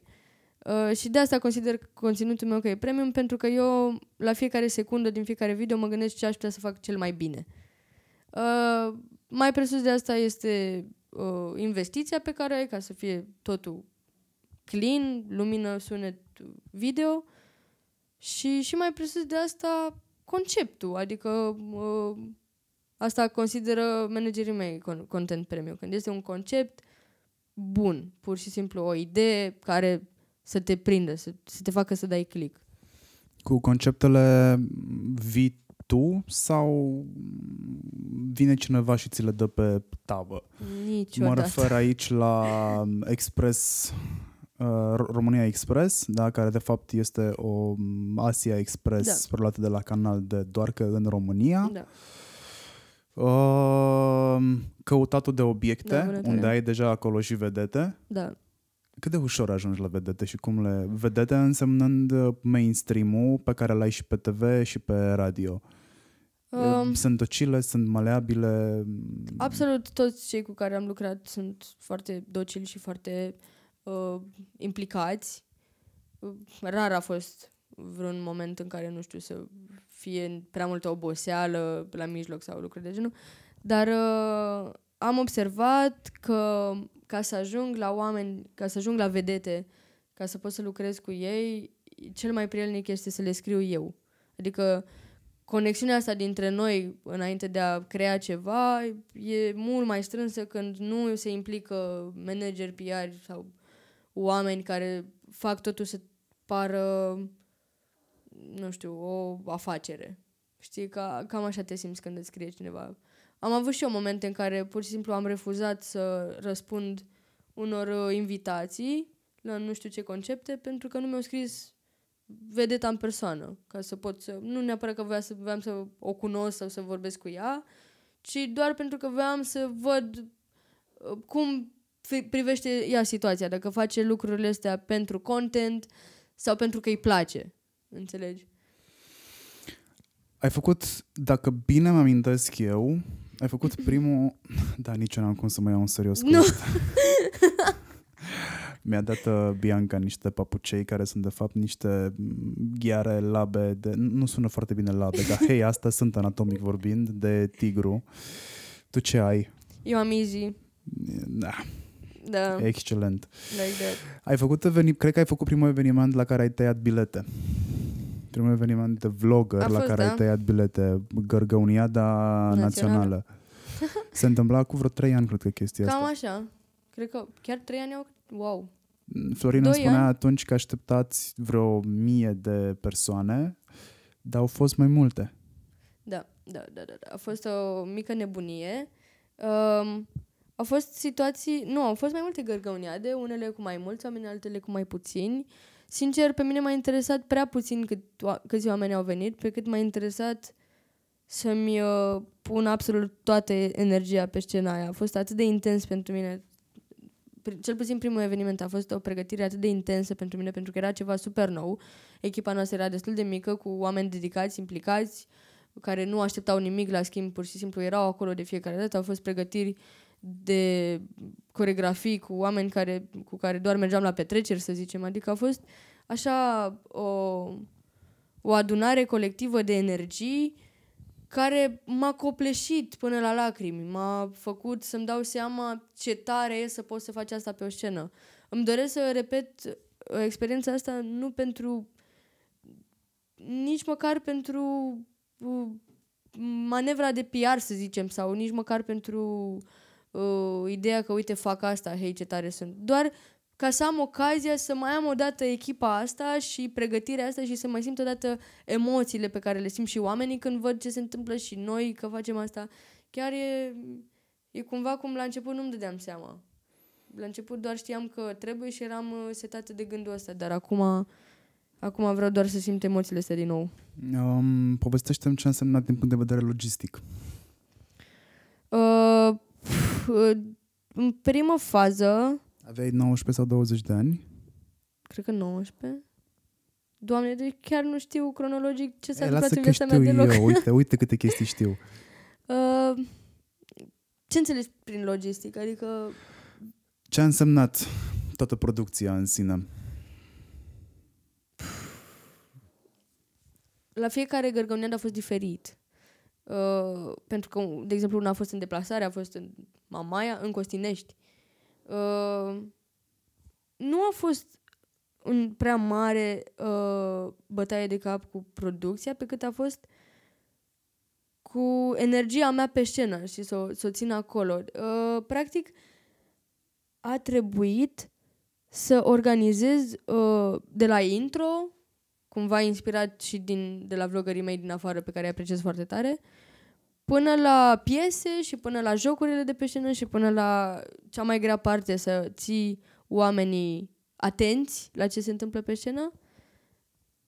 A fost cumva relativ ușor, dar mai, pres- mai presus de atât a fost uh, foarte mare presiune la organizarea programului pentru că am aflat că au fost oameni în sală care au venit doar să judece sau să privească ce se întâmplă ca să dea mai departe informația. Și cumva deja nu mai era zona mea de confort unde doar îmi fac treaba, programul, nivelul ăsta minim de logistică pe care îl aveam eu, pe care puteam eu să-l fac, uh, la care puteam eu să ajung, era mai mult de atât. Erau oameni care au venit să judece asta la nivel, să, să o privească la nivel profesional, să, să vadă cât de profesional lucrez eu tot, tot evenimentul ăsta, doar pentru că am cerut bani pe asta, că au fost bilete. Și a fost o mare, mare tărăboi pe chestia asta, că au fost bilete, dar noi, din biletele alea, îți dai seama.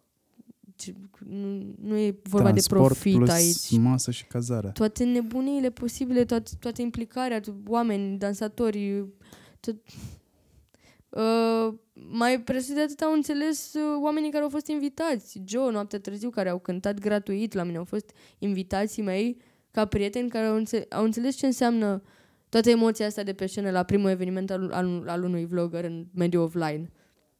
Au venit doar să simtă și ei toată emoția asta cum am simțit și eu și cum ce, s-a- ce am realizat acolo a fost mult mai presus de profit sau ce au, pentru ce au venit oamenii să judece ce s-a întâmplat, înțelegi? Adică se luptă lucrurile astea, ei, se luptă invidia cu, cu creația și cu scopurile pașnice.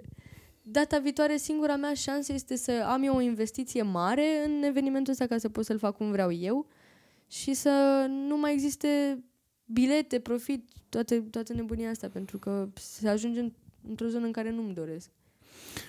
Te-ai gândit să faci conținut pentru alte piețe? Nu, Să sincer. o dai în engleză? Nu, nu, nu, nu, nu mă gândesc la asta, că nu mi-e familiar. Nu am vorbit toată viața în engleză încât să pot să fac un vlog, deși vorbesc cursiv engleză. Nu știu dacă aș avea același umor, dacă ar fi perceput la fel, plus că oamenii mă cunosc deja, nu pot să-mi schimb viața radical deodată și să mă mut. Uite, eu o să fac din en- în engleză de azi. O, să o să bage oamenii în confuzie și nu cred că e benefic în niciun fel. Te-ai gândit să emigrezi? Uh, Te gândit- întreb asta pentru că majoritatea tinerilor și foarte mulți din generația ta se gândesc să facă chestia asta. Da, evident, doar că la mine nu este cazul pentru că aici m-am lansat, este locul care m-a ridicat, nu am de ce să mă plâng de țara asta în niciun fel. Mi se pare că ai rocket. Ok, dar n-ai asfalt pe stradă, Da, da, da. uh, ai gropi în asfaltul de pe alte străzi, Da, um, sistemul nu funcționează foarte bine, la aici Da. un capitol, birocrația este foarte e multă. varză, e varză, varză. Da? Oribil. Găsești motive și mă fascinează că totuși nu le vezi. Cum? Le ignor. le ignor pentru că sunt mult mai jos decât beneficiile pe care le am în țara asta. Uh, și nu doar pentru că sunt în zona de confort. Că nu, aș renunța, știi că aș renunța la zona de confort instant. Doar pentru că, momentan, uh, știi cum e? Uh, eu am fost într-o școală generală unde eram mediocră. Uh, pentru că erau alții mult mai buni sau pentru că erau pile la mijloc foarte bune și am simțit chestia asta chiar din, dintr-o vârstă fragedă, ce înseamnă pile și asta uh, lingușală. Oribil, urăsc. um, iar apoi m-am mutat, cum ți-am zis, m-am izolat la capăt de Craiova, la o nouă casă, la o nouă școală. Școala aia fiind de periferie, uh, nu, n-am, n-am mai fost la nivel mediocru, eu eram top, înțelegi? Prefer să fiu top într-o situație în care eu să pot să lucrez mult mai bine cu mine și să nu am concurența foarte mare, cum și aici, concurența este mică, deci dacă pot să o numesc concurență, că nu privesc lucrurile așa, mă ridic pe mine pentru că mă consider uh, în top, decât să mă duc undeva uh, unde masa este mai mare și să mă lupt cu cu situații și cu cu lucruri pe care nu le pot controla. Crezi în meritocrație? Da, sincer. Bine, nu, am, nu pot să dezvolt asta foarte mult. Da, să zicem că cred. Crezi că oamenii din jurul tău care merită lucruri poate să le și primească pe bune sau au nevoie de un imbold, gen o pilă? Um, Adică Meritocrația asta mi se pare așa un concept foarte frumos, da, pe de altă parte, în egală măsură, mi se pare că meritocrația asta a, a ajuns la niște cote care ar trebui să tragă semnale de alarmă. De genul, meritocrația a fost cumva arestată de oamenii care își permit. da. Că cei care merită de cele mai multe ori în ultima perioadă sunt cei care își permit școli înalte, sunt cei care se nasc într-o familie cu uh, posibilități financiare și atunci, ok, este meritocrație pentru că, da, oamenii aia muncesc pentru ceea ce primesc Da. sau ceea ce, pe- pentru ceea ce urmează să primească, dar șansele nu vor fi egale și atunci meritocrația asta, luată de jos în sus pe toate păturile sociale, din punctul meu de vedere, nu și-a cam pierdut sensul. Știi de ce uh, unii oameni primesc mai mult și alții mai puțin încă de la început? Uh, e o, si- o singură regulă de bază. Încrederea. Tu, uh, pornind dintr-o familie, să zicem, mai săracă sau uh, neavând din prima anumite venituri, resurse, te vizualizezi așa și consider că acolo ești și nu îți mai dai voie nici să speri, nici să visezi. Și cum spuneam la început, viziunea creează realitatea. Pur și simplu, modul în care vizionăm noi lucrurile pe viitor, asta e realitatea pe care ți-o creezi. Tu poți să alegi să trăiești în mintea ta și să se întâmple lucrurile alea sau poți să alegi să trăiești cum îți impune în societatea și să consideri că e totul așa cum e acum. Este așa și nu e nimic mai mult. Dacă tu nu îți dai voie să fii puțin peste și să ai încredere în tine că există minune, există... că nu e, că nu e totul vid și atât. Cum ar fi să gândești așa static? Să zici, băi, eu sunt aici, am atât, mă descurc, e totul bine, îi au pile, eu nu pot. Cum ar fi să gândim așa? Și uh, te întreb asta pentru că vreau să audă toată lumea, toată lumea care ascultă momentul ăsta, să se gândească că și ei poate gândesc așa. E sub nivelul mării să gândești. Este singura chestie care spune bețe în roate, tu. Atât. Pur și simplu, cu cât te vezi mai departe. Acum, nu înseamnă că vrei, dacă vrei să ajungi acolo atât de departe, nu înseamnă că o să funcționeze dacă tu te uiți la omul de lângă care pile sau cum a ajuns sau în ce fel. Pentru că și de aici pornesc toate, toate piedicile astea. Înțelegi? Adică trebuie să-ți vezi de viața ta și de drumul tău și să te vezi la un nivel, atât. Nimic mai mult. Nu ai, nu ai nimic de făcut decât să te vizualizezi așa. Ai să reproșezi ceva mm, clasei politice? Te întreb asta pentru că hai să mă gândesc. La alegerile europarlamentare de anul trecut, Da. ai intrat într-un live de la skatepark. Eu? Da? Tu ai intrat într-un live de la skatepark, cred că pe, pe Instagram. Cu Aris? Nu mai da, țin minte cu cine câștigătorul erai. de la, sau semifinalistul de la România au talent sau ceva de genul. Mm, Probabil. Câteva fracțiuni de secundă Da. uh, ai zis, n-ai bătut foarte mult monedă pe asta, dar ai zis mergeți la vot. Cu asta ai început. Da, da, da, da. De ce ai făcut-o? Uh, pentru că pentru că încerc să uh, să le explic oamenilor să nu î- își refuze dreptul. e super simplu, nu trebuie mm, să Adică mulți sunt speriați de chestia asta, cum sunt și eu speriată și am fost foarte mult timp speriată înainte să mă duc la vot, de faptul că nu sunt suficient de documentate, deși sunt suficient, să zicem, suficient de documentate încât să știu ce vreau să aleg. Adică nu ți ia foarte mult timp să te, să te documentezi puțin. Ai YouTube-ul la dispoziție, poți să te uiți la niște situații. Am pus întrebări la prieteni dacă nu am avut timp. Sau, na, uh, ei sunt speriați de situații în care o să li se pună o întrebare despre politică la care nu se știe să răspunde. Cum și eu sunt la fel de speriată, pentru că sunt o grămadă de ramuri ale, ale politicii pe care nu le cunosc, habar n-am. Eu știu doar ce nu funcționează în țară și mă duc să urlu la ei că nu se întâmplă. Înțelegi? Asta face, de fapt, tot românul. Nu este o problemă în esență. Ideea este să-ți exerciți dreptul de a merge la vot. Pentru că nu trebuie să fii... Adică nu te întreabă nimeni când intri la vot ce știi despre asta. Te întreabă ce vrei și o, să- po- poate un om să te întrebe de ce ai ales asta la un moment dat. Atât. E singura întrebare. Și asta le explic oamenilor. Mergeți la vot pentru că este dreptul vostru și altfel o să vi se ia. O să, cineva o să-l folosească. Există o grămadă de variante în care se pot știi și tu ce se întâmplă. Urmează alegerile locale.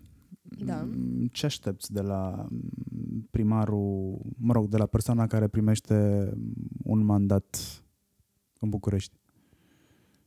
Așteptările mele. Știi ce nu funcționează în București? Că nu ești de ieri aici. Uh, Știi de altfel și ce funcționează? știu.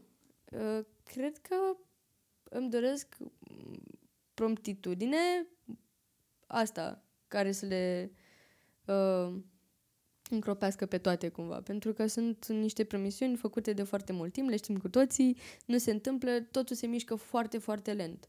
Sunt șocată de ce s-a întâmplat. Cred că cel mai mare șoc din ultimul timp al meu a fost viteza cu care s-a construit spitalul din China pentru recenta problemă și viteza noastră, care este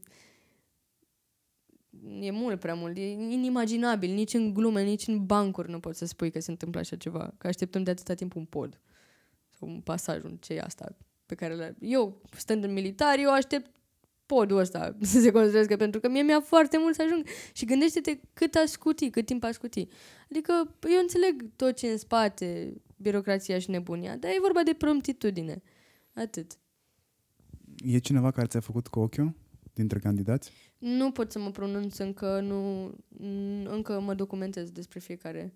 Nu, nu vreau să am un punct de vedere momentan Nu-mi politic. spune nume. Spunem doar niște lucruri care ți-au atras atenția dacă ai făcut documentare mai mănunțită sau, mă rog, cât ai făcut.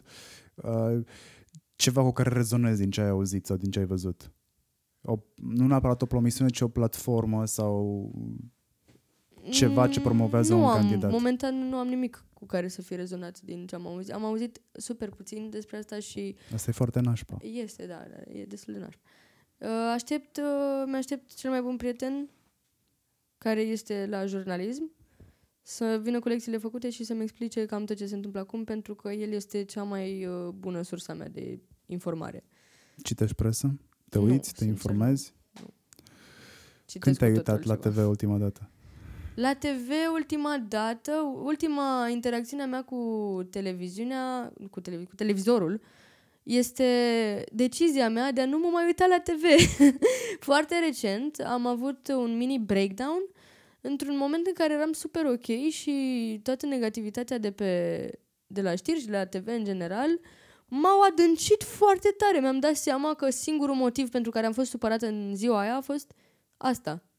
Uh, Ce se promovează la televizor. Și știu că este o mișcare a maselor de a ține poporul în neîncredere, în vibrație scăzută. Mi-am dat seama că asta e cea mai tare uh, uh, mișcare a lor. Așa suntem noi triști ca popor și ca societate. Care reacționează diferit la m, stres și m, informații. Subconștientul funcționează, indiferent Da. ce ai face. Funcționează foarte bine pe stres. Pentru că e, m, A, și de creierul asta... îți asimilează foarte mult informație negativă pentru că este în continuă stare de alertă să te protejezi. Da. Și Dar, atunci de asta uite, funcționează. diferențe. Uh, statistic vorbim, ce, vorbind, cel mai uh, fericit popor din Europa, M, Care e? Finlanda. De ce? Știrile de la ei nu conțin ce conțin știrile noastre sau celelalte știri, news din, din uh, lume, din Europa cel puțin. Dacă ar fi să emigrezi, în ce țară ți-ar plăcea să trăiești? Te-ai plimbat Wow. o vreme. Uh, în Berlin. Cred că în Berlin. De Doar ce? pentru, pentru că este totul foarte clean. Pentru oraș, cum arată, pentru clădiri, pentru mașini, pentru nivelul de poluare, pentru, pentru oameni, pentru deschidere, pentru... Doamne ferește, e minunat orașul ăla. Se vorbește foarte mult despre realitate virtuală, despre virtual, despre mm, real, despre ce e real, despre ce nu e real. Mai mai există conceptul de realitate virtuală sau mm, what's ce, ce, în- ce în viața de zi cu zi e și virtual? Adică mm, există o Uh. de, mai există o delimitare din punctul tău de vedere între cele două concepte? Depinde, te referi la o platformă anume? O mă refer la ceea ce spunem noi ăștia mai bătrâni. Uh, când spunem internet, ne referim cumva la o altă dimensiune. Eu, având un business în domeniu, nu mai, nu mai văd de foarte multă vreme ca fiind o realitate Da. paralelă, Da, da, da. nici măcar că e extensie, ci pur și simplu o văd drept. Asta e realitatea. Că o Având- mi-o desfășor online, că nu e re- realitate. Având în vedere că uh, telefonul meu uh, m- confirmă statistica de 9, ceva ore pe zi de stat pe telefon, îți dai seama că e parte din mine deja. Deci pentru mine internetul este tot una. Deci, basically e 8 ore de lucru plus pauză de masă. Cam așa, da. Sunt acolo. Sunt fără să-mi dau seama, sincer. Nu- Eu nu, eu nu simt că fac asta, pentru că eu sunt și prezentă în același timp. Sunt aici, dar telefonul meu e în mână și, nu știu, a devenit un tic. Uh, eu nu văd asta ca fiind o problemă, în niciun caz. Uh, dar sunt momente, uite, în care am uh, experimentat statul fără telefon, nu știu, un festival sau un loc, o cabană unde vreau să mă duc și stau fără telefon trei zile.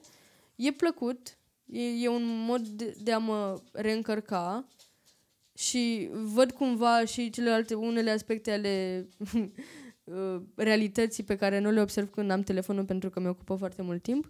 Dar e, e foarte lină, f- uh, uh, ce-am zis? Fină. e foarte fină linia dintre, dintre realitate și internet. Nu, nu mai este o altă lume. Este cu noi, e telefonul care e tot timpul în mâna noastră. Cred că diferența asta era înainte pentru că ne puneam la calculator. Și atenția noastră era doar către un ecran. Acum, având telefonul în mână constant, știm cu toții cum funcționează. Sau chiar la mână. Sau la mână, evident, da. Uh, cum te împaci cu device-urile? Baci bani în ele? Ești curioasă? Ești tech nerd? Nici chiar tech nerd, dar uh, sunt curioasă de device-uri, dar uh, bine, eu sunt foarte, foarte mare, mare fan Apple. Totul de la Apple. E cea mai frumoasă interfață, cea mai permisivă, cea mai prietenoasă, cea mai simplă.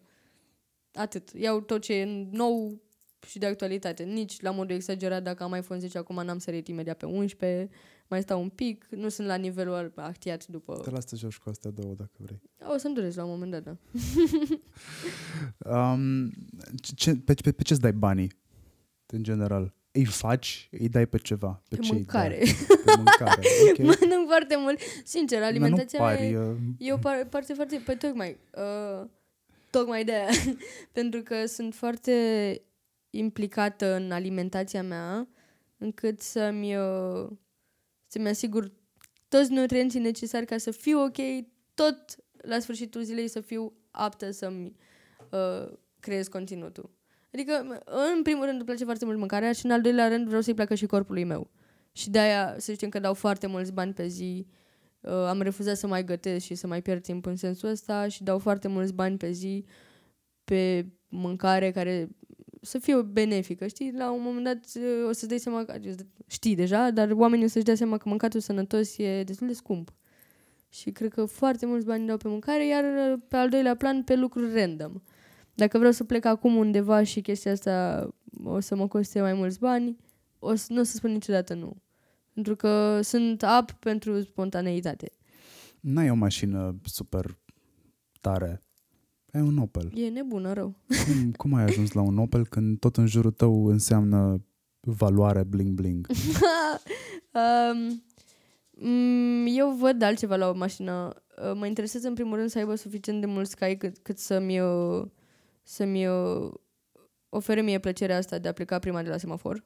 Sunt un cocal la N-ai rândul mai meu. mult de 120 pe asta. Am 160. Ai E- 160? E nebună rău, da. Ah, da, că ai dus-o la... Da. A, a fost și la custom, da, da, da, Exact. a fost nebună. Um, da, am ales mașina asta, am cumpărat-o chiar de la tata, pentru că aveam încredere în el, Ok. mai tare decât în oricine. Uh, și am ales-o pe asta pentru că ș- sunt conștientă că sunt începătoare, deși probabil am mai mulți uh, mai mu- mulți kilometri la bord în momentul de față decât o grămadă de oameni care conduc de ani de zile. Conduc foarte mult pe zi și mai stau și în militar, să nu uităm de asta. Deci la mine un drum înseamnă alte trei pentru un om normal.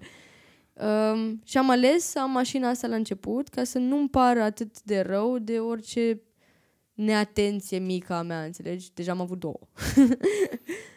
deci uh, am zis că o perioadă m-aș simți eu mai ok cu ceva pe care pot să șifonez cum vreau eu. O să ajung și eu la nivelul la care să investesc în mașină, aș fi putut, dar nu e o prioritate în momentul de față. Îmi pla- m-am atașat oricum, mă atașez de obiecte foarte tare și m-am atașat de mașina asta atât de tare. Vai de capul meu. foarte, foarte tare. Ce altceva ți-ai mai luat? Um, Ai avut, ai avut pitici de ăștia când erai mică, când o să am bani, o să-mi cumpăr nu știu ce. Uh, da, cel, cel mai important lucru pe care l-am vizualizat exact că o să se întâmple și o să fie a fost apartamentul. Am vrut să-mi cumpăr casa mea. Asta a fost o chestie la care m-am gândit de mică, s-a întâmplat și acum investesc doar, doar în creație și doar în uh, starea mea de bine. Ok. Bine, Da. mai, eu mai am un plan ad- adânc, în, vizualizat adânc, dar uh, știi cum e succesul? Îl anunț după. Aha, mergi pe principiul ăsta, am Da, da, înțeles. Uh, mă uitam în timp ce făceam documentare pe un material, nu mai știu cine îl făcuse, dar am dat de următoarea expresie. Uh, tequila e mai tare ca Michael Jackson. Știu, știu unde s-a zis La asta. Antena 1, cred că așa e. Era, Cum? Cred că era un material făcut de Antena 1. Da, da, da, da, da. da.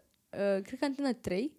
Antena 1? Mm, Cred că Antena Nici 1. nu mai țin minte. Dar era de antene, de intact.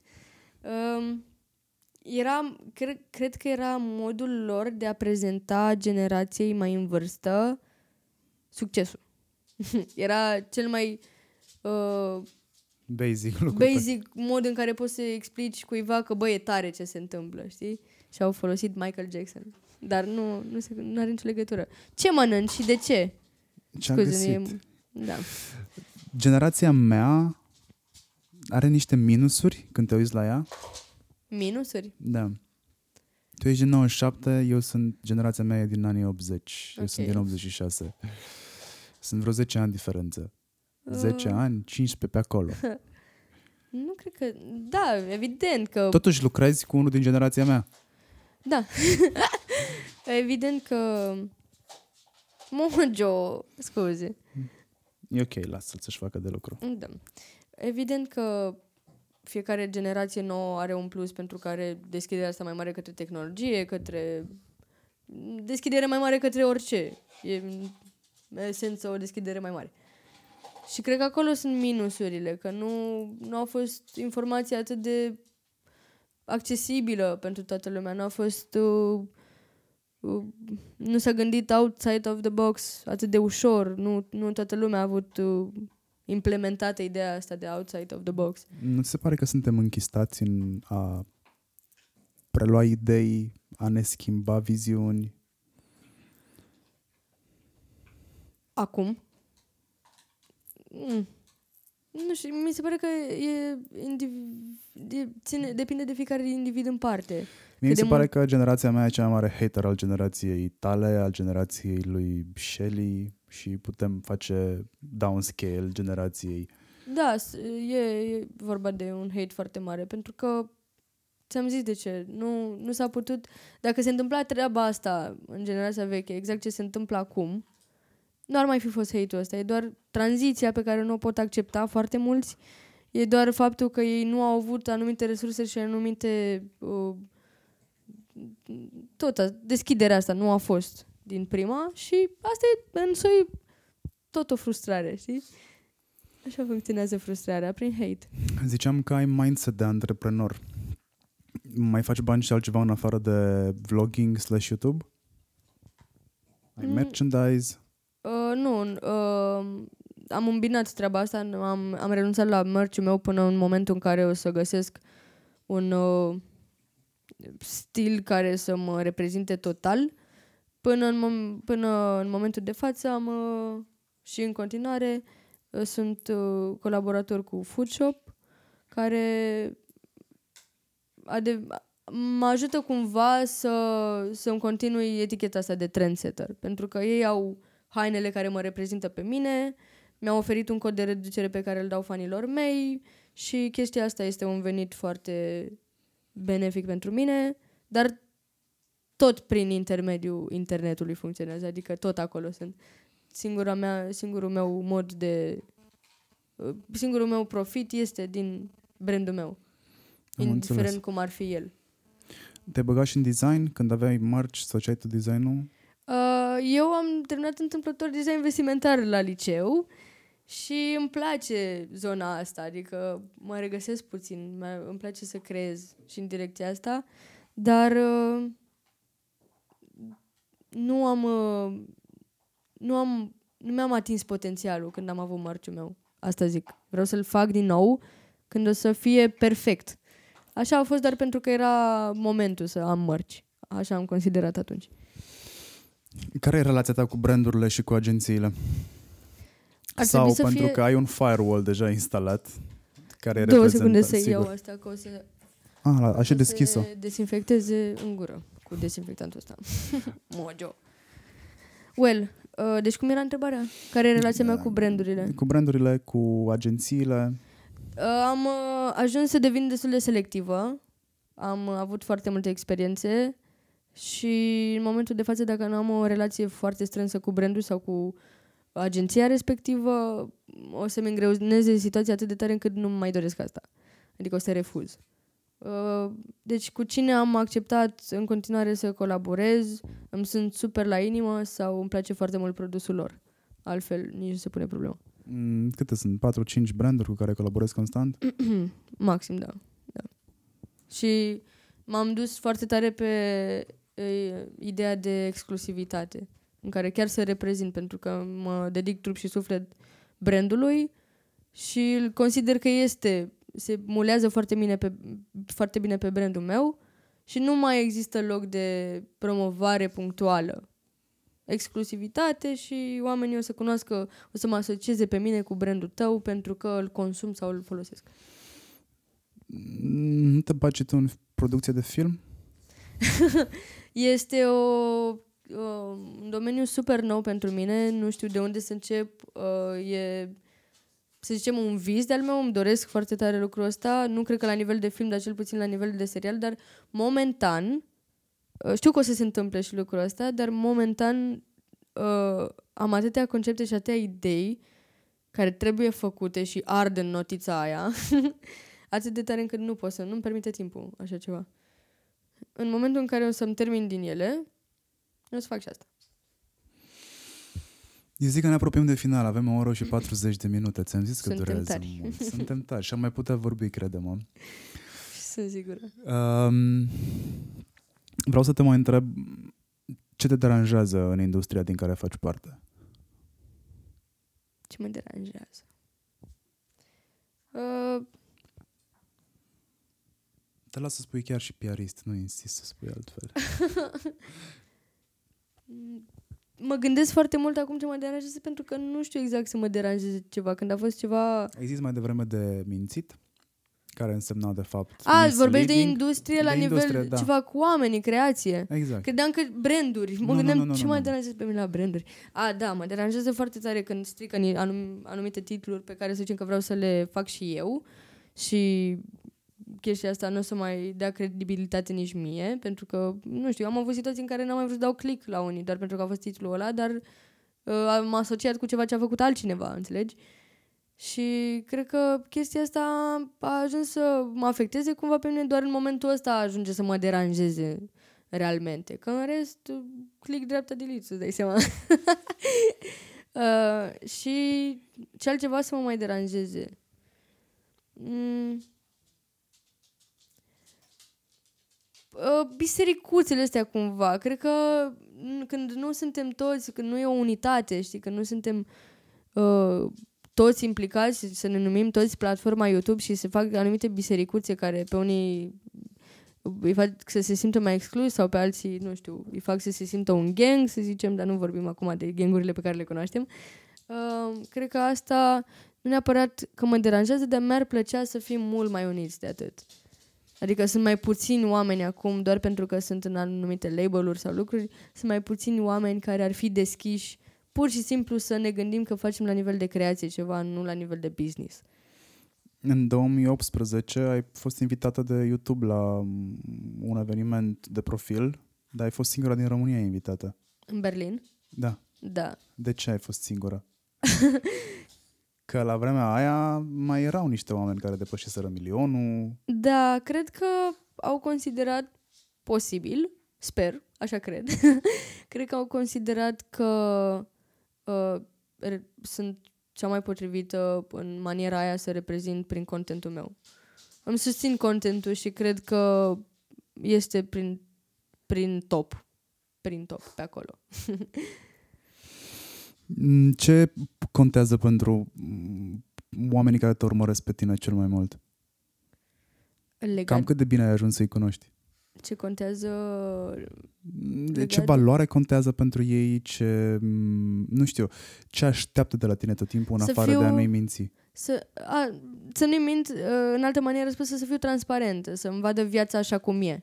Să mă cunoască pe mine, să-mi cunoască prietenii, să-mi cunoască activitatea și din spate, să-mi cunoască stările, să-mi cunoască greșelile, să fiu eu, autentică. Cred că asta contează cel mai mult pentru ei, pentru că prin autenticitatea mea și prin simplul meu fel de a fi, uh, i-am atras cumva și eu încercând, de mai multe ori încercând să fiu altceva, doar să le fiu pe plac, am greșit. Și mi-am dat seama că nu am prea multă treabă. Ai dat autograf pe Biblie, fără să știi. fără să știi că a fost Biblie și ai avut măsuri de conștiință la vremea aia. De ce? Da, pentru că consideram că Biblia, Biblia este un... uh, Biblia este un lucru sacru și uh, că există pedepsă.